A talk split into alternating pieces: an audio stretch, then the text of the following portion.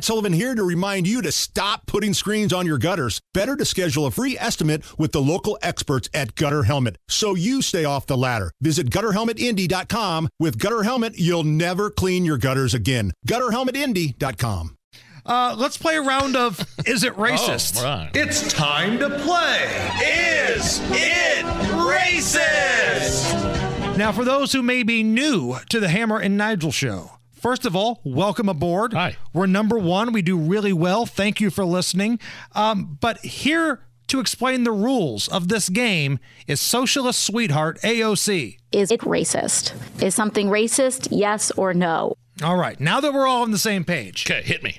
What do we got? University of Wisconsin racism seminar tells students, quote, there are no exceptional white people. yes, it's racist. Could just end it right there. Whatever you're about to say next, it's all, you know, it's all stupid. I, I can already tell you.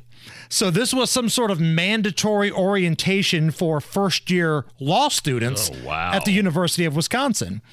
And some of the things talked about were whiteness, people who say, I don't see color, they were ripped.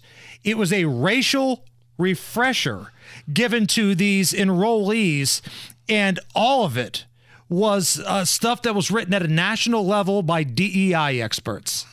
I, I just I, like I, you know pick one or the other because I, I grew up in a time where you're not supposed to see color you're supposed to treat everybody equally uh, Martin Luther King Jr. all that stuff and now you're saying I'm racist because I'm I say I'm colorblind One section of this information that was passed out to uh, the students at the University of Washington states that white students benefit from racial oppression regardless of their correctional efforts, and there are, quote, no exceptional white people.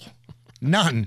Nada. Zip. I mean I think there's some exceptional white people Peyton Manning. I mean I, I, I was gonna say I'm not one of them I I, I don't I don't there's really nothing special about me but um you know name a, a pastor at your local church sure. you know Sure.